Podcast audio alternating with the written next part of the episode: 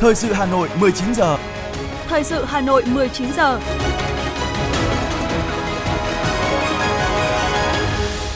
Kính chào quý vị và các bạn. Bây giờ là chương trình thời sự của Đài Phát thanh Truyền hình Hà Nội. Chương trình tối nay thứ ba ngày 15 tháng 11 có những nội dung chính sau đây.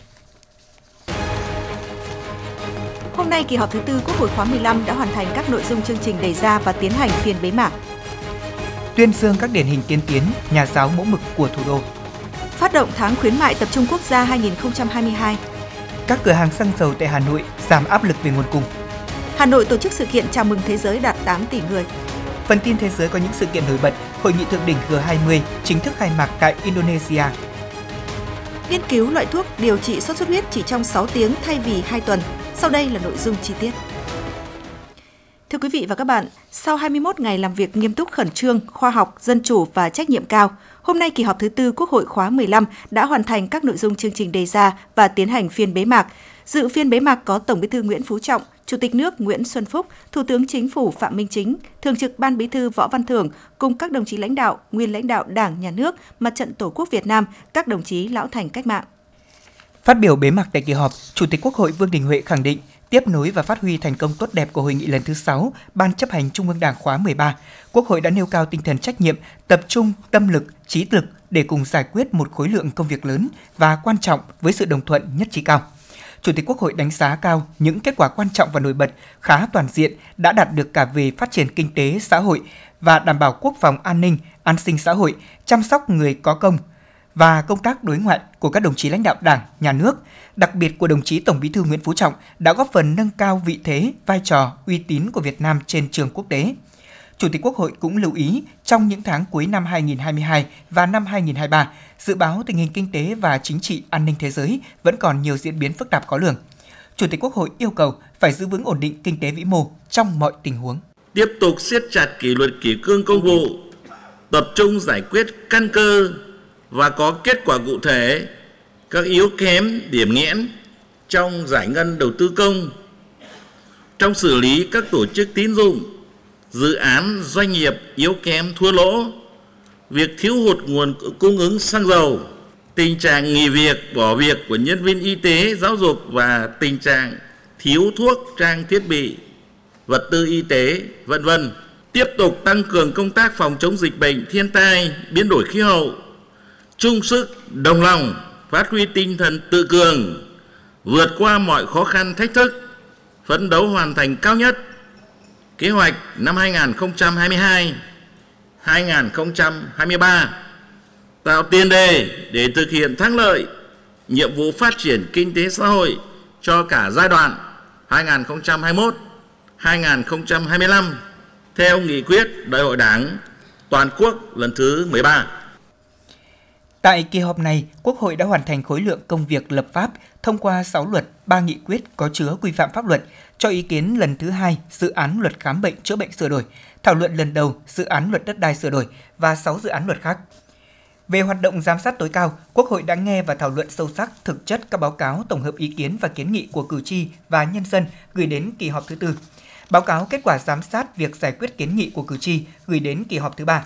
xem xét các báo cáo công tác của Tránh án Tòa án Nhân dân tối cao, Viện trưởng Viện Kiểm sát Nhân dân tối cao, các báo cáo của Chính phủ về công tác phòng chống tham nhũng, công tác phòng chống tội phạm và vi phạm pháp luật và công tác thi hành án. Hoạt động chất vấn tiếp tục có nhiều đổi mới, thực chất sôi động, được cử tri và nhân dân cả nước cùng các vị đại biểu Quốc hội quan tâm liên quan đến một số lĩnh vực như nội vụ, xây dựng, thanh tra, thông tin và truyền thông. Thủ tướng Chính phủ, 4 trên 4 Phó Thủ tướng Chính phủ, 4 vị trưởng ngành và 7 bộ trưởng khác tham gia trả lời chất vấn, giải trình về những vấn đề có liên quan. Tại kỳ họp này, Quốc hội đã xem xét và quyết định kiện toán nhân sự Tổng Kiểm toán Nhà nước, Bộ trưởng Bộ Y tế, Bộ trưởng Bộ Giao thông Vận tải nhiệm kỳ 2021-2026 bảo đảm tiêu chuẩn, điều kiện, đúng quy trình và thủ tục theo quy định của Đảng và pháp luật của nhà nước. Chủ tịch Quốc hội đề nghị các vị mới được Quốc hội bầu, phê chuẩn cần nêu cao trách nhiệm, bản lĩnh, sớm nắm bắt công việc, quyết liệt trong chỉ đạo điều hành, giải quyết có hiệu quả những vướng mắc và bất cập để tạo bước phát triển mới trong các lĩnh vực được giao, phụ trách, đóng góp vào sự phát triển chung, hoàn thành tốt mọi trọng trách được Đảng, Nhà nước và nhân dân giao phó, đáp ứng kỳ vọng của đại biểu Quốc hội, cử tri và nhân dân. Chủ tịch Quốc hội Vương Đình Huệ khẳng định kỳ họp thứ tư Quốc hội khóa 15 đã diễn ra thành công tốt đẹp. Quốc hội ghi nhận và đánh giá cao sự quyết tâm nỗ lực của các cơ quan của Quốc hội, Chính phủ, Mặt trận Tổ quốc Việt Nam, Tòa án Nhân dân tối cao, Viện Kiểm sát Nhân dân tối cao và các cơ quan tổ chức hữu quan đã phối hợp chặt chẽ, chuẩn bị kỹ lưỡng, chất lượng những nội dung của kỳ họp. Chủ tịch Quốc hội cho hay, dù có những điều chỉnh nhất định về chương trình, bổ sung thêm về nội dung, thế nhưng vẫn bảo đảm sự thông suốt, linh hoạt và hiệu quả trong điều hành, thực hiện thành công chương trình kỳ họp với sự đồng thuận và nhất trí cao, thời gian được rút ngắn hơn. Nêu rõ, hội nghị lần thứ 6 Ban chấp hành Trung ương Đảng khóa 13 vừa qua đã yêu cầu tập trung thực hiện một số chủ trương và nhiệm vụ quan trọng để tiếp tục xây dựng hoàn thiện nhà nước pháp quyền xã hội chủ nghĩa Việt Nam. Trong đó nhấn mạnh phải tiếp tục đổi mới tổ chức và hoạt động của Quốc hội. Chủ tịch Quốc hội khẳng định tinh thần chỉ đạo đó đã được quán triệt, thực sự lan tỏa, thấm nhuần và được thể hiện đậm nét trong từng quyết sách và hoạt động của Quốc hội, các cơ quan của Quốc hội và từng vị đại biểu Quốc hội tại kỳ họp lần này, để lại những dấu ấn, hình ảnh tốt đẹp đối với cử tri và đồng bào cả nước. Với thành công tốt đẹp của kỳ họp thứ tư, chúng ta tin tưởng rằng dưới sự lãnh đạo đúng đắn sáng suốt của Đảng, sự ủng hộ giám sát của cử tri và nhân dân cả nước, sự phối hợp có hiệu quả của Chủ tịch nước, Chính phủ, Mặt trận Tổ quốc Việt Nam, Tòa án Nhân dân tối cao, Viện Kiểm sát Nhân dân tối cao, các cơ quan tổ chức hữu quan, cùng với nội quy kỳ họp Quốc hội vừa được sửa đổi bổ sung tại kỳ họp này – Hoạt động của Quốc hội nhất định sẽ tiếp tục ngày càng có chất lượng cao hơn, dân chủ hơn, sáng tạo quyết liệt và thiết thực hơn, đóng góp xứng đáng vào sự nghiệp xây dựng và bảo vệ Tổ quốc Việt Nam xã hội chủ nghĩa. Với tinh thần đó, tôi xin tuyên bố bế mạc kỳ họp thứ tư Quốc hội khóa 15.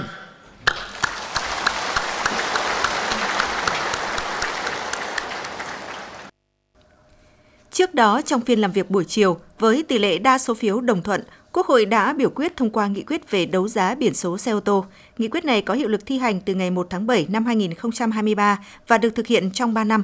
Nghị quyết quyết nghị giá khởi điểm của một biển số xe ô tô đưa ra đấu giá là 40 triệu đồng. Số tiền thu được từ đấu giá biển số xe ô tô sau khi trừ các khoản chi phí tổ chức đấu giá được nộp vào ngân sách trung ương theo quy định của pháp luật về ngân sách nhà nước – Người trúng đấu giá biển số xe ô tô có quyền được đăng ký biển số xe ô tô trúng đấu giá gắn với xe ô tô thuộc sở hữu của mình tại cơ quan công an, nơi quản lý biển số xe ô tô trúng đấu giá hoặc nơi người trúng đấu giá đăng ký thường trú đặt trụ sở, được giữ lại biển số xe ô tô trúng đấu giá trong trường hợp xe ô tô bị mất, hư hỏng không thể sử dụng được hoặc được chuyển nhượng, trao đổi tặng cho để đăng ký cho xe khác thuộc sở hữu của mình trong thời hạn 12 tháng kể từ thời điểm xe ô tô bị mất, hư hỏng, không thể sử dụng được hoặc chuyển giao quyền sở hữu được cấp lại biển số xe ô tô trúng đấu giá, văn bản xác nhận biển số xe ô tô trúng đấu giá khi bị mất, bị mờ, hỏng, không được chuyển nhượng, trao đổi tặng cho để thừa kế biển số xe ô tô trúng đấu giá, trừ trường hợp chuyển nhượng, trao đổi tặng cho để thừa kế xe ô tô gắn biển số trúng đấu giá.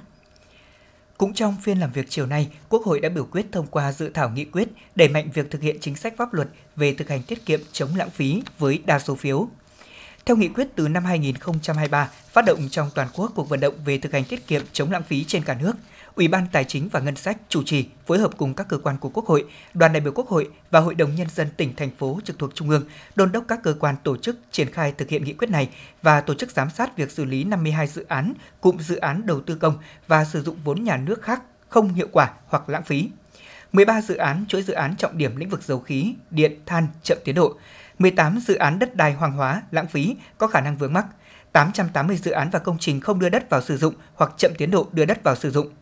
Chính phủ cũng chỉ đạo các bộ, ngành, địa phương trong năm 2023 báo cáo rõ kết quả giả soát phát hiện những vi phạm, thất thoát và lãng phí của từng bộ ngành địa phương, làm rõ trách nhiệm của các tổ chức cá nhân, nhất là trách nhiệm giải trình của người đứng đầu để xảy ra các vi phạm thất thoát lãng phí đối với các dự án sử dụng vốn nhà nước có thất thoát lãng phí, đặc biệt đối với đất nông lâm trường.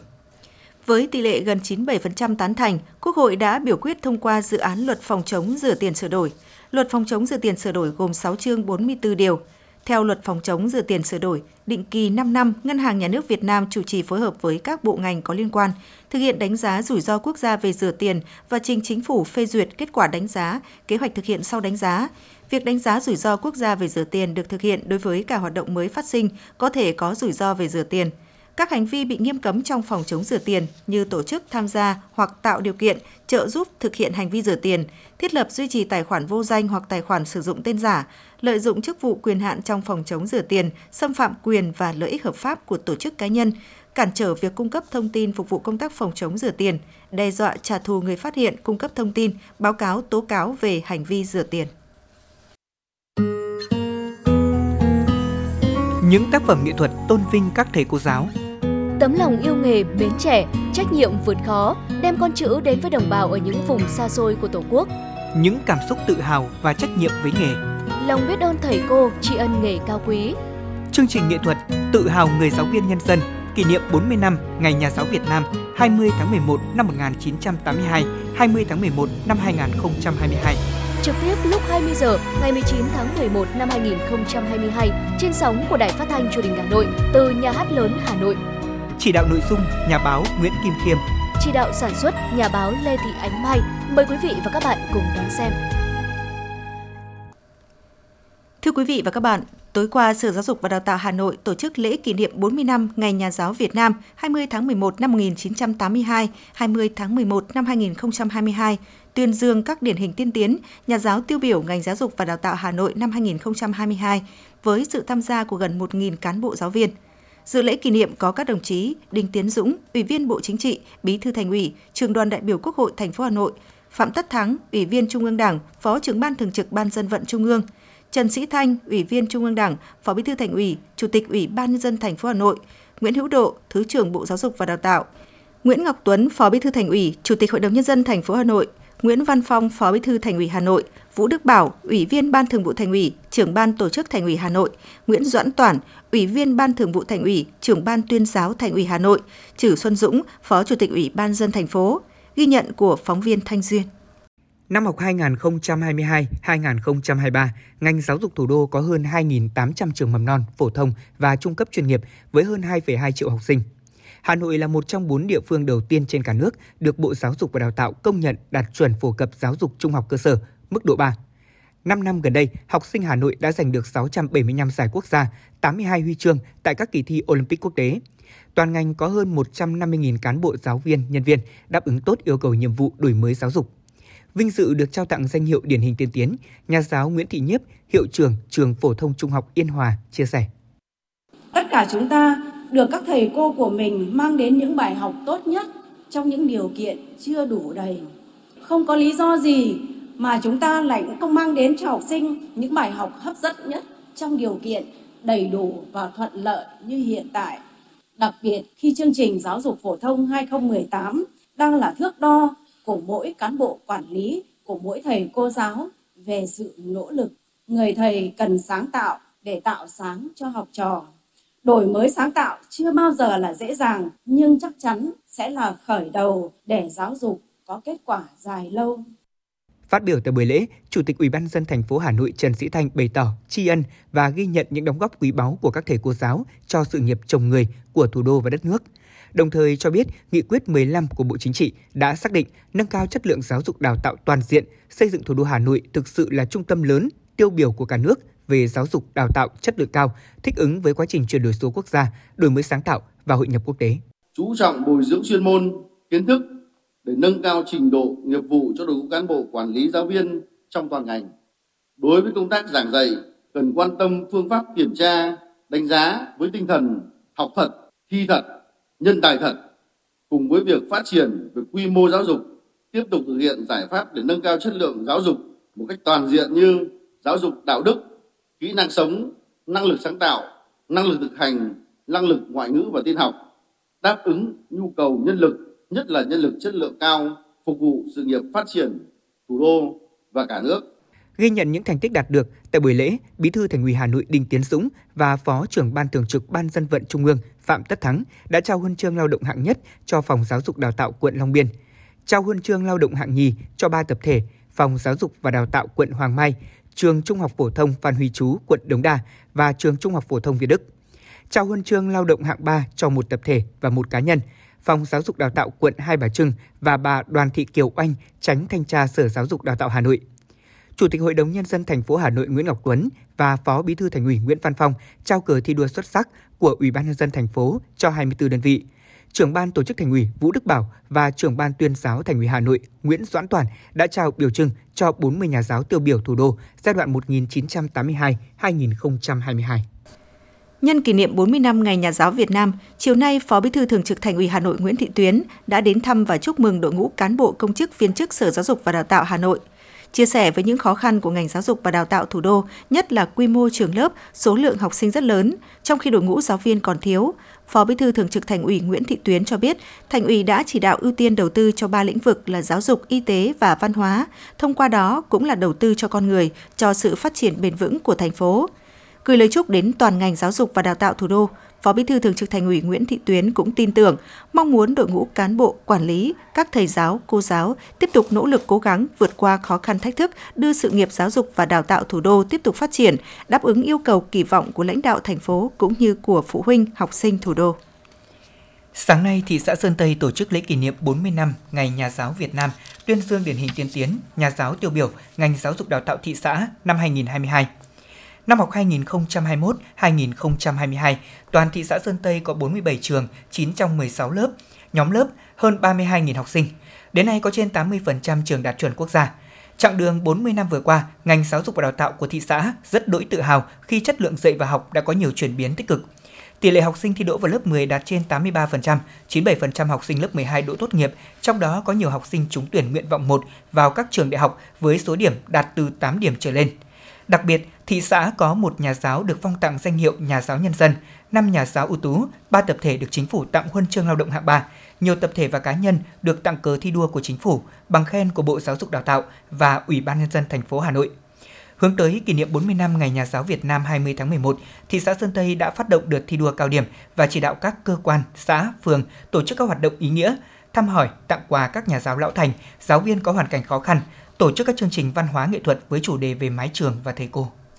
Trong khuôn khổ chương trình Chia sẻ cùng thầy cô năm 2022, chào mừng 40 năm Ngày Nhà giáo Việt Nam, chiều nay tại Hà Nội, 68 thầy cô giáo tiêu biểu trên khắp cả nước đã tham dự tọa đàm do Trung ương Hội Liên hiệp Thanh niên Việt Nam phối hợp với Bộ Giáo dục Đào tạo và Tập đoàn Thiên Long tổ chức – đây là diễn đàn để các chuyên gia, nhà quản lý giáo dục cùng 68 thầy cô giáo tiêu biểu đại diện cho đội ngũ giáo viên cả nước cùng chia sẻ câu chuyện về những khó khăn, những bài học kinh nghiệm trong quá trình giảng dạy, sự tiếp nối truyền thống tôn sư trọng đạo của các thế hệ thầy trò, những gửi gắm tâm huyết của các thầy cô sẽ lan tỏa hơn nữa câu chuyện về sự yêu thương, chân thành, nỗ lực dìu dắt cảm hóa học trò của mình trên con đường chinh phục tri thức và hoàn thiện nhân cách – Tại tọa đàm, đại diện Bộ Giáo dục và Đào tạo, Trung ương đoàn và Trung ương Hội Liên hiệp Thanh niên Việt Nam lắng nghe những tâm tư, mong muốn của các giáo viên đang công tác tại vùng sâu, vùng xa, vùng khó khăn để cùng chia sẻ tạo môi trường thuận lợi giúp các thầy cô tiếp tục cống hiến và đóng góp nhiều hơn nữa cho sự nghiệp giáo dục.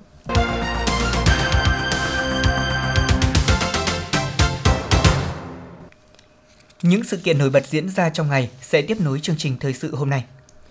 Thưa quý vị và các bạn, với chủ đề Đoàn kết, hữu nghị, đổi mới, phát triển, sáng nay, Liên hiệp các tổ chức hữu nghị thành phố Hà Nội khai mạc đại hội lần thứ 6, nhiệm kỳ 2022-2027. Chủ tịch Liên hiệp các tổ chức hữu nghị Việt Nam Nguyễn Phương Nga, Ủy viên Trung ương Đảng, Nguyễn Thị Tuyến, Phó Bí thư Thường trực Thành ủy Hà Nội, Phó Chủ tịch Thường trực Ủy ban nhân dân thành phố Lê Hồng Sơn, các đại sứ, đại biện, đại diện các cơ quan ngoại giao, các tổ chức quốc tế tại Việt Nam tham dự. Chúc mừng và biểu dương thành tích đạt được của Liên Hiệp trong nhiệm kỳ vừa qua, Phó Bí thư Thường trực Thành ủy Nguyễn Thị Tuyến đề nghị Liên Hiệp cần quán triệt sâu sắc chỉ thị số 12 của Ban Bí thư và thông chi 05 của Thành ủy, chủ động linh hoạt sáng tạo, nâng tầm hoạt động đối ngoại nhân dân của thành phố, gắn kết chặt chẽ với đối ngoại của thành ủy, ngoại giao của chính quyền trên cả ba lĩnh vực chính trị, kinh tế, văn hóa. Tại đại hội, Liên hiệp các tổ chức hữu nghị thành phố Hà Nội vinh dự đón nhận huân chương lao động hạng 3 lần thứ hai cho những đóng góp vào công tác đối ngoại nhân dân của thủ đô trao tặng kỷ niệm trương vì sự nghiệp hòa bình hữu nghị giữa các dân tộc cho các đồng chí lãnh đạo của thành phố. Đại hội đã bầu ban chấp hành khóa 6 gồm có 55 thành viên. Bà Nguyễn Lan Hương, Chủ tịch Ủy ban Mặt trận Tổ quốc Việt Nam thành phố Hà Nội tiếp tục được đại hội tín nhiệm bầu giữ chức vụ Chủ tịch Liên hiệp các tổ chức hữu nghị Hà Nội nhiệm kỳ 2022-2027. Sáng nay, Ban chỉ đạo phong trào toàn dân đoàn kết xây dựng đời sống văn hóa thành phố Hà Nội đã tổ chức vòng thi trung khảo hội thi trưởng thôn thân thiện thành phố Hà Nội lần thứ 3 năm 2022. Phó Bí thư Thành ủy, trưởng ban chỉ đạo chương trình 06 của Thành ủy Nguyễn Văn Phong đã tới dự. Hội thi được phát động từ tháng 8 năm 2022 với sự tham gia hưởng ứng của 18 huyện thị xã trên địa bàn thành phố. Ban tổ chức đã chọn ra 5 thí sinh xuất sắc nhất để tham gia phòng dung khảo đến từ các huyện Gia Lâm, Đông Anh, Quốc Oai, Thường Tín và thị xã Sơn Tây. Hội thi là cơ hội giao lưu học hỏi, trao đổi kinh nghiệm trong việc triển khai các nội dung xây dựng đời sống văn hóa cơ sở nói chung, phong trào toàn dân đoàn kết xây dựng đời sống văn hóa nói riêng. Đây cũng là dịp động viên đội ngũ làm công tác phong trào ở cơ sở. Giải nhất hội thi được trao cho trưởng thôn Nguyễn Thu Hà thuộc thôn Mít xã Cổ Loa, huyện Đông Anh. Ban tổ chức cũng trao hai giải nhì, hai giải ba, 13 giải khuyến khích cho các huyện tham gia hội thi. Giải nhất tập thể tổ chức tốt hội thi cấp cơ sở đã được trao cho huyện Đông Anh.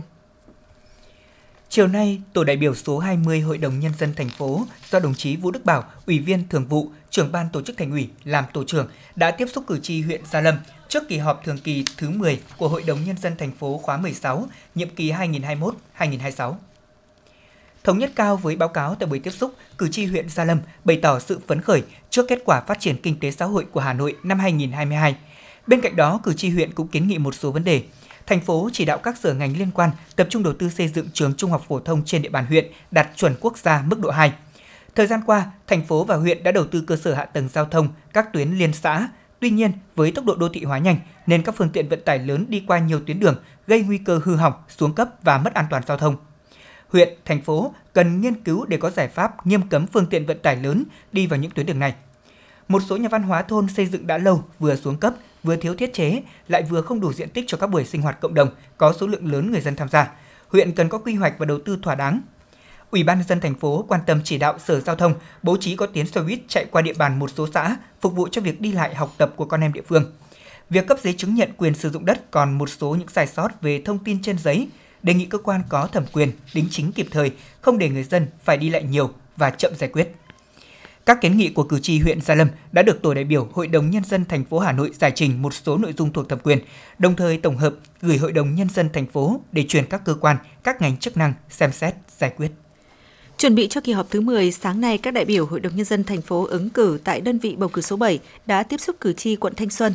Tình trạng khan hiếm xăng dầu, bất cập nguồn nước phục vụ cho công tác phòng cháy chữa cháy, chính sách giải phóng mặt bằng khi thu hồi đất lưu không là nội dung được cử tri quận Thanh Xuân quan tâm kiến nghị Hội đồng nhân dân thành phố tăng cường giám sát. Trong đó đề nghị thành phố chỉ đạo điều hành đảm bảo ổn định nguồn cung xăng dầu phục vụ cho nhu cầu của người dân, đẩy nhanh tiến độ các dự án lắp đặt hệ thống trụ nước chữa cháy trên các tuyến đường phố,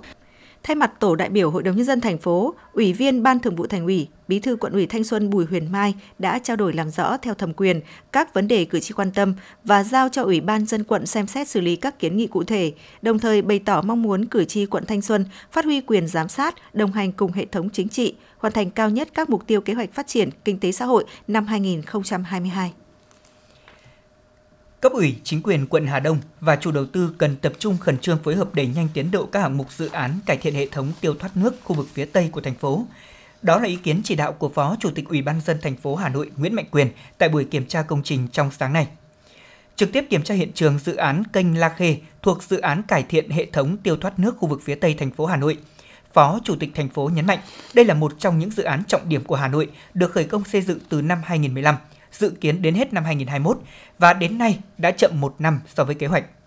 Thời điểm này còn lại trên 3.100 mét chưa thi công do vướng mặt bằng. Phó Chủ tịch thành phố yêu cầu quận Hà Đông phải phối hợp chặt chẽ với các đơn vị chức năng của thành phố, cần tập trung hỗ trợ và tháo gỡ khó khăn cho địa phương, nhất là các vướng mắc trong việc xây dựng quỹ đất tái định cư cho các hộ dân, đồng thời đẩy nhanh tiến độ thẩm định phê duyệt, lựa chọn nhà thầu, thực hiện công tác di chuyển công trình hạ tầng kỹ thuật. Về công tác thi công, Phó Chủ tịch Ủy ban dân thành phố Nguyễn Mạnh Quyền chỉ đạo trong lúc chờ đợi bàn giao mặt bằng, Sở Nông nghiệp và Phát triển nông thôn, đơn vị chủ đầu tư phải chỉ đạo đôn đốc nhà thầu đẩy nhanh tiến độ thi công các đoạn tuyến đã được bàn giao. Trong quá trình thi công, bảo đảm an toàn, chất lượng, mỹ thuật của công trình và lưu ý đến việc tiêu thoát úng khi có mưa lớn xảy ra. Thưa quý vị và các bạn, tại không ít địa phương, việc thành lập tổ chức đảng trong doanh nghiệp ngoài khu vực nhà nước đã và đang là câu chuyện thời sự với nhiều khó khăn vướng mắc – Song ở huyện Thanh Oai, với sự lãnh đạo chỉ đạo sát sao của Ban Thường vụ huyện ủy và quyết tâm cao của những người đứng đầu cấp ủy các cấp, những khó khăn trong thành lập tổ chức đảng ở các doanh nghiệp từng bước được tháo gỡ. Nhiều doanh nghiệp thành lập được tổ chức đảng đi vào hoạt động nền nếp, tạo sự thống nhất trong lãnh đạo, chỉ đạo, góp phần thúc đẩy sản xuất, kinh doanh. thực hiện nghị quyết số 09 của Thành ủy Hà Nội về việc tăng cường công tác phát triển tổ chức Đảng và các đoàn thể nhân dân trong các doanh nghiệp ngoài khu vực nhà nước trên địa bàn thành phố Hà Nội. Năm 2016, Ban Thường vụ huyện ủy đã tập trung chỉ đạo và tổ chức thành lập Đảng bộ khối doanh nghiệp huyện. Sau triển khai thực hiện nghị quyết số 09 của Ban Thường vụ Thành ủy Hà Nội, huyện ủy và Đảng ủy khối doanh nghiệp huyện đã cùng cấp ủy trực thuộc đã có nhiều giải pháp cụ thể, từng bước xây dựng phát triển củng cố hoạt động của tổ chức Đảng trong các doanh nghiệp ngoài nhà nước. Qua đó, nâng cao nhận thức về công tác xây dựng Đảng, giúp các doanh nghiệp phát triển đúng hướng và sản xuất kinh doanh có hiệu quả. Đến nay, toàn huyện Thanh Oai có 48 tổ chức đảng tại các doanh nghiệp ngoài khu vực nhà nước với tổng số trên 300 đảng viên. Riêng Đảng bộ khối doanh nghiệp đã thành lập được 19 chi bộ mới, giới thiệu 114 quần chúng ưu tú đi học lớp cảm tình về Đảng và đã kết nạp được 45 đảng viên mới. Hiện nay, Đảng bộ khối doanh nghiệp huyện có 24 chi bộ với 175 đảng viên. Trong quá trình thành lập và đi vào hoạt động, chất lượng nội dung hoạt động của các tổ chức đảng đã có những bước đổi mới. Nhiều tổ chức đảng, đoàn thể trong doanh nghiệp đã thể hiện được vai trò, vị trí của mình, góp phần tích cực vào sự ổn định phát triển của doanh nghiệp. Nhiều chủ doanh nghiệp tư nhân đã có nhận thức đúng về đảng, phấn đấu và được kết nạp vào hàng ngũ của đảng. Một năm vừa qua, kể từ khi được đứng vào hàng ngũ của Đảng, ông Trịnh Hồng Kiên, giám đốc công ty trách nhiệm hữu hạn đầu tư Nhất Phát, đã cùng tập thể chi bộ, lãnh đạo đơn vị phát triển, đánh dấu bước chuyển mình mạnh mẽ trong những năm tiếp theo. Ông Trịnh Hồng Kiên, giám đốc công ty trách nhiệm hữu hạn đầu tư Nhất Phát cho biết được à, sự giúp đỡ của huyện ủy, khối đảng ủy doanh nghiệp thành lập à, chi bộ công ty Nhất Phát thì à, trong thành lập thì tôi cũng được các đồng chí đảng viên trong chi bộ giúp đỡ và hỗ trợ và kết nạp tôi vào đứng trong hàng ngũ đảng thì ờ, với cái trách nhiệm của mình, tôi ờ, sẽ cố gắng ờ, vận động tuyên truyền và giúp đỡ các cái đồng chí nhân viên công ty và sẽ xây dựng cái chi bộ là ngày càng vững mạnh và giữ vững uy tín của công ty, làm cái niềm tin phục vụ nước cho bà con nhân dân. Có thể khẳng định, việc kết nạp chủ doanh nghiệp tư nhân đủ tiêu chuẩn vào Đảng sẽ góp phần nâng cao uy tín của Đảng trong doanh nghiệp, tạo điều kiện giúp doanh nghiệp yên tâm đầu tư sản xuất và kinh doanh, giải quyết thêm nhiều việc làm cho người lao động. Bà Nguyễn Thị Hồng, giám đốc công ty cổ phần Dược thảo Thiên Phúc chia sẻ khi mình vào đảng ấy thì cái tư tưởng thì anh em trong công ty cũng có sự thay đổi. Họ cũng muốn gắn bó lâu dài hơn với công ty họ cũng muốn được kết nạp vào đảng họ cũng muốn cùng sinh hoạt trong một cái cộng đồng lành mạnh hơn. Và trước đây thì mọi người đều không nghĩ là mình sẽ vào đảng. Với một doanh nghiệp ấy, thì nếu có chi bộ đảng thì tôi nghĩ là hoàn toàn là hoàn toàn là sẽ tốt hơn rất nhiều so với lúc trước. Kể cả vấn đề về từ sản xuất kinh doanh hay là vấn đề về ừ, điều hành công ty cũng như là cái đối tác các cái đối tác bên ngoài. Khi họ nhìn nhận về công ty mình thì hoàn toàn có sự thay đổi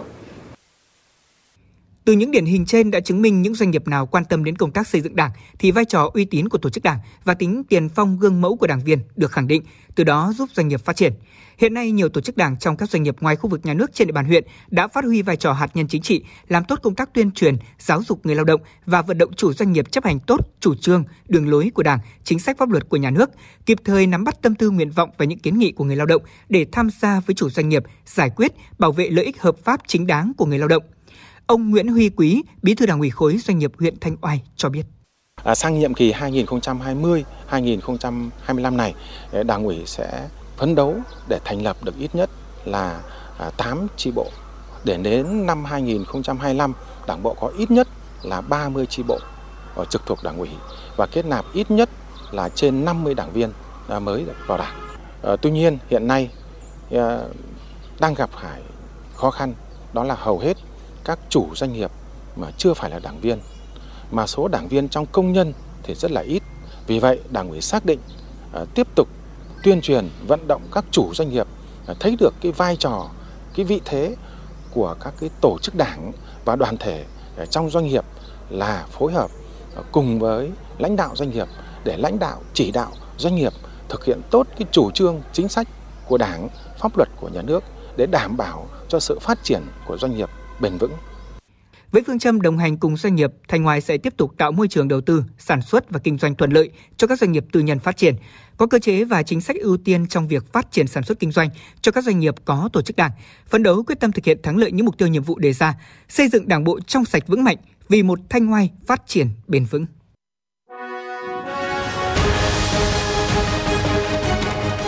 Thời sự Hà Nội, nhanh, chính xác, tương tác cao. Thời sự Hà Nội, nhanh, chính xác, tương tác cao.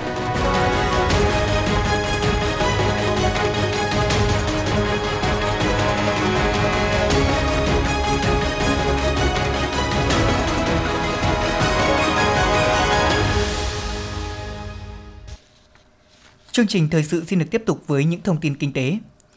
Thưa quý vị và các bạn, trong khuôn khổ chuyến thăm chính thức tới Việt Nam của Thủ tướng New Zealand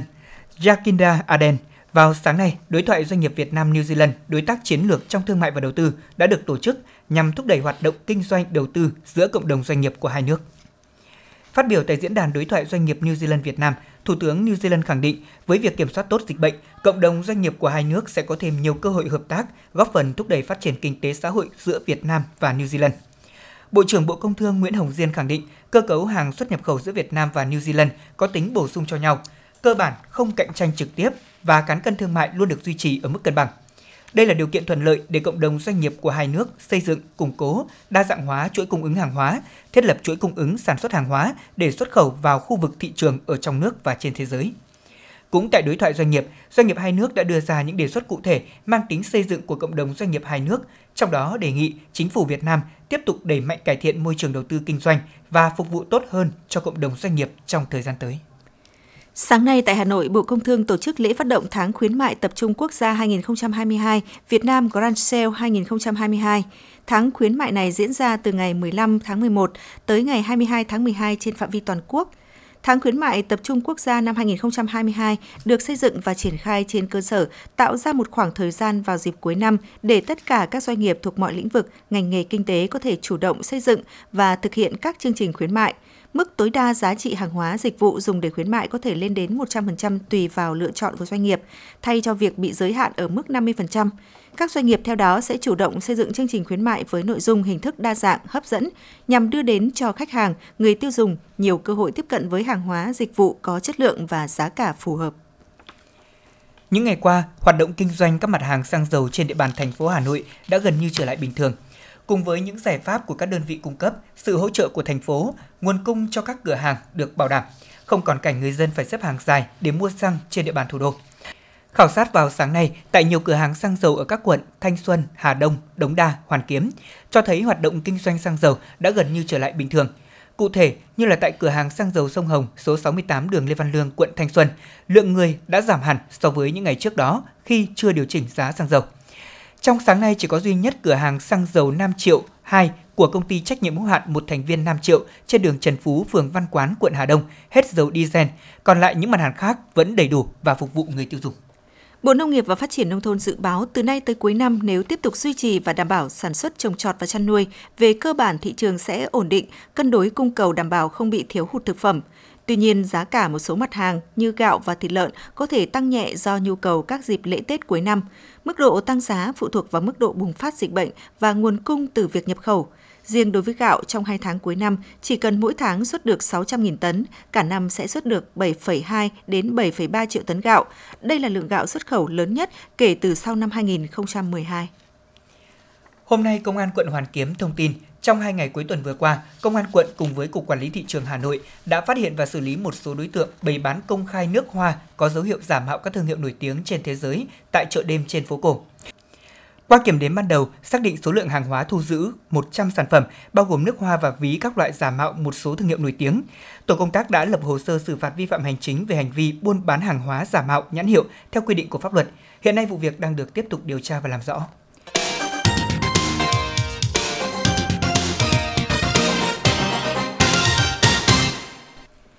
Thưa quý vị và các bạn, từ ngày 15 đến 26 tháng 11, tại Hà Nội và Hải Phòng, Hội nghệ sĩ sân khấu Việt Nam sẽ tổ chức Liên hoan quốc tế sân khấu thử nghiệm lần thứ 5. Đây là hoạt động chuyên môn quan trọng hàng đầu của Hội nghệ sĩ sân khấu Việt Nam trong năm 2022, với ý nghĩa giao lưu nghệ thuật giữa Việt Nam và các nước trên thế giới, nhằm nâng cao chất lượng nghệ thuật cũng như khuyến khích sự đổi mới sáng tạo đối với nền nghệ thuật sân khấu nước nhà – vào tối hôm qua 15 tháng 11 tại Dạp Nhà hát Tuổi Trẻ, Liên hoan quốc tế sân khấu thử nghiệm lần thứ 5 Hà Nội 2022 đã chính thức khai mạc, phản ánh của phóng viên Như Hoa. Liên hoan quốc tế sân khấu thử nghiệm lần thứ 5 năm 2022 diễn ra tại Hà Nội và Hải Phòng với sự tham gia của 21 đơn vị nghệ thuật trong và ngoài nước. 15 đơn vị nghệ thuật trong nước tham gia 15 vở diễn gồm Chi hội biểu diễn nghệ thuật Thăng Long, Hội sân khấu Hà Nội, Nhà hát múa rối Việt Nam, Đoàn kịch Lực Tim, Nhà hát kịch nói Quân đội, Trường Đại học Sân khấu và Điện ảnh Hà Nội, Hội nghệ sĩ sân khấu Hải Phòng, Sân khấu Lệ Ngọc, Đoàn nghệ thuật Cải Lương Long An, Đoàn kịch nói Hải Phòng, Nhà hát kịch Việt Nam, Nhà hát Tuổi trẻ, Nhà hát kịch Hà Nội, Hội sân khấu Thành phố Hồ Chí Minh, Đoàn nghệ thuật múa rối Hải Phòng, Nhà hát cải lương Việt Nam, Liên đoàn siếc Việt Nam. 6 đoàn nghệ thuật quốc tế tham gia liên hoan bao gồm Italia, Hàn Quốc, Ba Lan, Singapore, Pakistan, Ấn Độ với 6 vở diễn mang nhiều thử nghiệm độc đáo. Đây là những đoàn nghệ thuật của các quốc gia có nền kịch nghệ rất phát triển, mang đậm hơi thở thời đại với những thử nghiệm độc đáo, đầy tính sáng tạo. Các đơn vị nghệ thuật trong nước đã có sự thử nghiệm đáng kể trong các lĩnh vực như múa rối, kịch nói hay kết hợp các loại hình khác biệt. Có thể kể đến như nhà hát kịch Hà Nội tham gia vở Trái tim người Hà Nội, nhà hát múa rối Việt Nam tham gia vở Bản tình ca trên núi, nhà hát cải lương Việt Nam phối hợp với Liên đoàn siếc Việt Nam tham gia vở Thượng Thiên Thánh Mẫu. Nghệ sĩ nhân dân Tạ Duy Ánh, Giám đốc Liên đoàn siếc Việt Nam, chia sẻ về vở diễn tham gia Liên hoan quốc tế sân khấu thử nghiệm năm nay. Lần này chúng tôi cũng kết hợp với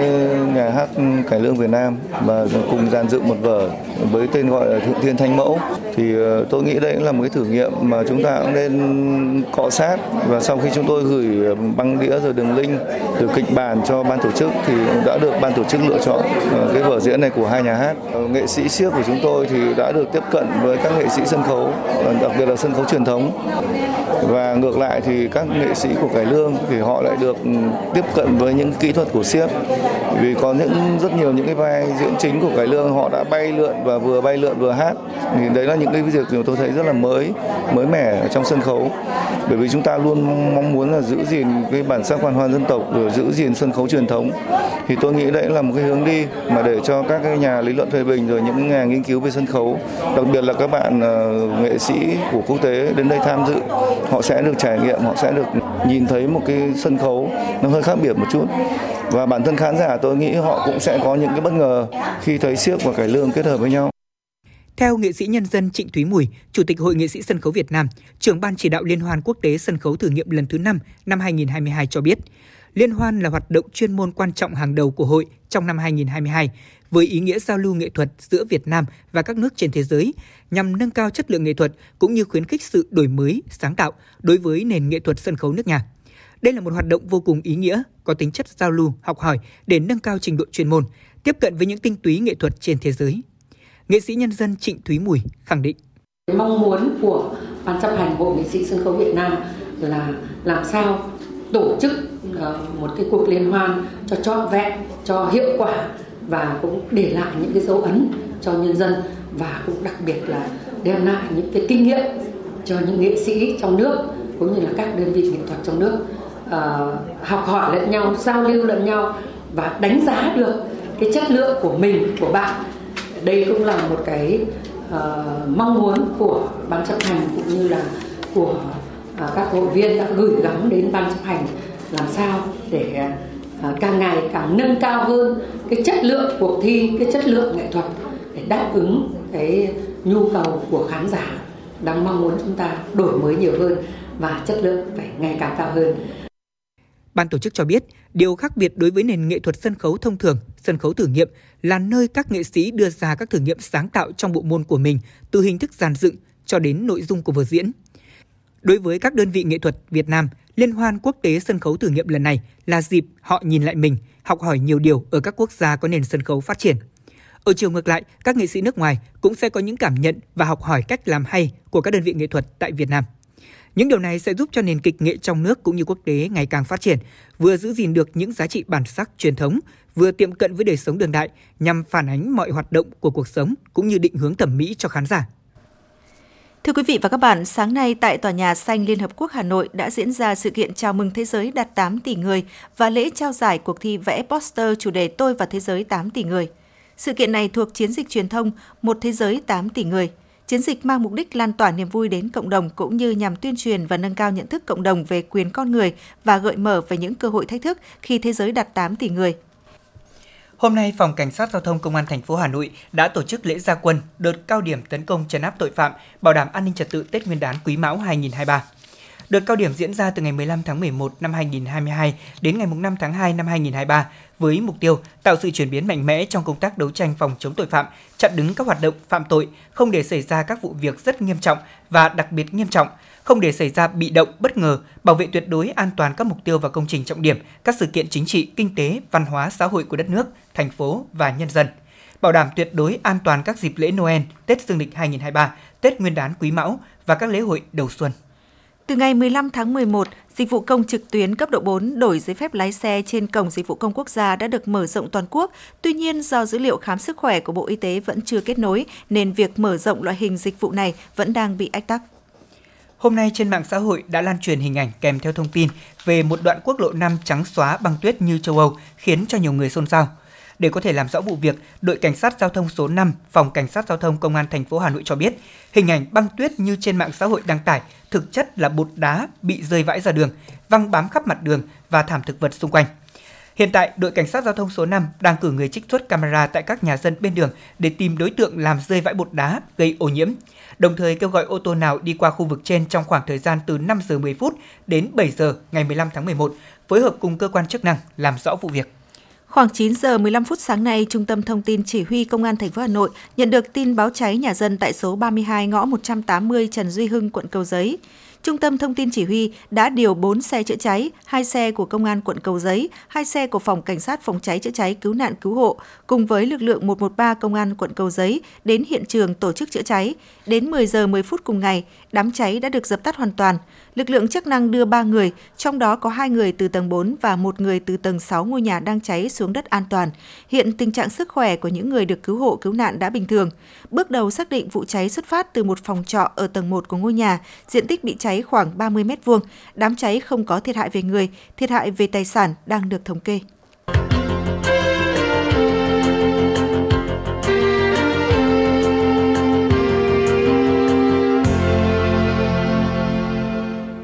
Quý vị và các bạn đang nghe chương trình thời sự của Đài Phát thanh và Truyền hình Hà Nội. Phần tin thế giới sẽ tiếp nối chương trình. Với chủ đề cùng nhau phục hồi, phục hồi mạnh mẽ hơn, hội nghị thượng đỉnh G20 đã chính thức khai mạc tại Bali, Indonesia. Trong hai ngày diễn ra hội nghị, các vấn đề trọng tâm dự kiến sẽ được đưa ra để thảo luận, bao gồm sự phục hồi kinh tế thế giới, hệ thống y tế thế giới, biến đổi khí hậu, chuyển đổi số, an ninh lương thực và năng lượng. Chính phủ năm đảng của Phần Lan có nguy cơ rơi vào tình trạng hỗn loạn do sự không tin tưởng giữa hai đảng chính, Đảng Dân Chủ Xã hội và Đảng Trung tâm cũng như bất đồng về quyền của người thiểu số. Bộ Tài chính Mỹ đã công bố các biện pháp trừng phạt nhằm vào mạng lưới mua sắm quốc phòng của Nga, đồng thời đưa ra danh sách đen nhiều công ty ở Pháp và Thụy Sĩ có liên quan tới tỷ phú người Nga Suleiman Kerimov. Hôm nay thế giới đã đón công dân thứ 8 tỷ là một bé gái người Philippines chào đời lúc 1 giờ 29 theo giờ địa phương tại Bệnh viện Phụ sản Quốc gia ở thủ đô Manila. Giám đốc hành chính của Ủy ban Dân số Phát triển Philippines thuộc Cơ quan Thống kê Philippines hy vọng bé Venice sẽ là biểu tượng của sự phát triển trong tương lai. Hôm nay, hàng trăm người dân ở vùng phía đông nam của Australia đã được giải cứu sau thời gian mắc kẹt trên mái nhà trong tình cảnh mưa lớn kéo dài đã khiến nước sông dâng cao, nhấn chìm nhiều nhà cửa. Các nhà chức trách cho biết đã triển khai các đội cứu hộ cùng với hàng chục trực thăng và thuyền để giải cứu những người mắc kẹt tại các thị trấn chịu ảnh hưởng nặng nề thuộc bang New South Wales. Sau 10 năm nghiên cứu, giáo sư Paul McAree cùng với các cộng sự tại Trường Đại học Quốc gia Singapore hy vọng các cuộc thử nghiệm lâm sàng loại thuốc siêu mạnh tiêu diệt virus gây sốt xuất huyết có thể được triển khai trong 18 đến 24 tháng tới. Các nhà nghiên cứu hy vọng nếu như loại thuốc này được thử nghiệm thành công và đưa vào sử dụng, rút ngắn thời gian virus tồn tại trong cơ thể người bệnh, việc lây nhiễm virus gây sốt xuất huyết sang cho các thành viên khác trong gia đình sẽ bị ngăn chặn vì mũi Aedes aegypti không mang theo mầm bệnh.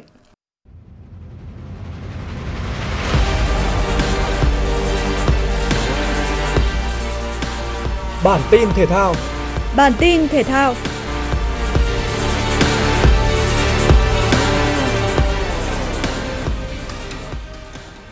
Theo công bố từ Hiệp hội Quần vợt nhà nghề nam thế giới, Lý Hoàng Nam tăng 17 bậc từ hạng 251 lên hạng 234 ATP. Đây cũng là thứ hạng nhà nghề cao nhất trong sự nghiệp mà tay vợt số 1 Việt Nam đạt được. Thứ hạng này có được nhiều Hoàng Nam tích lũy thêm 30 điểm cho thành tích vào bán kết giải ATP Challenger Matsuyama 80. Hiện tại, Hoàng Nam vẫn đang rất nỗ lực trong từng giải đấu. Với việc đặt mục tiêu vào trong top 250 ATP vào cuối năm, tay vợt Việt Nam sẽ có cơ hội tham dự vòng loại Australia mở rộng 2023.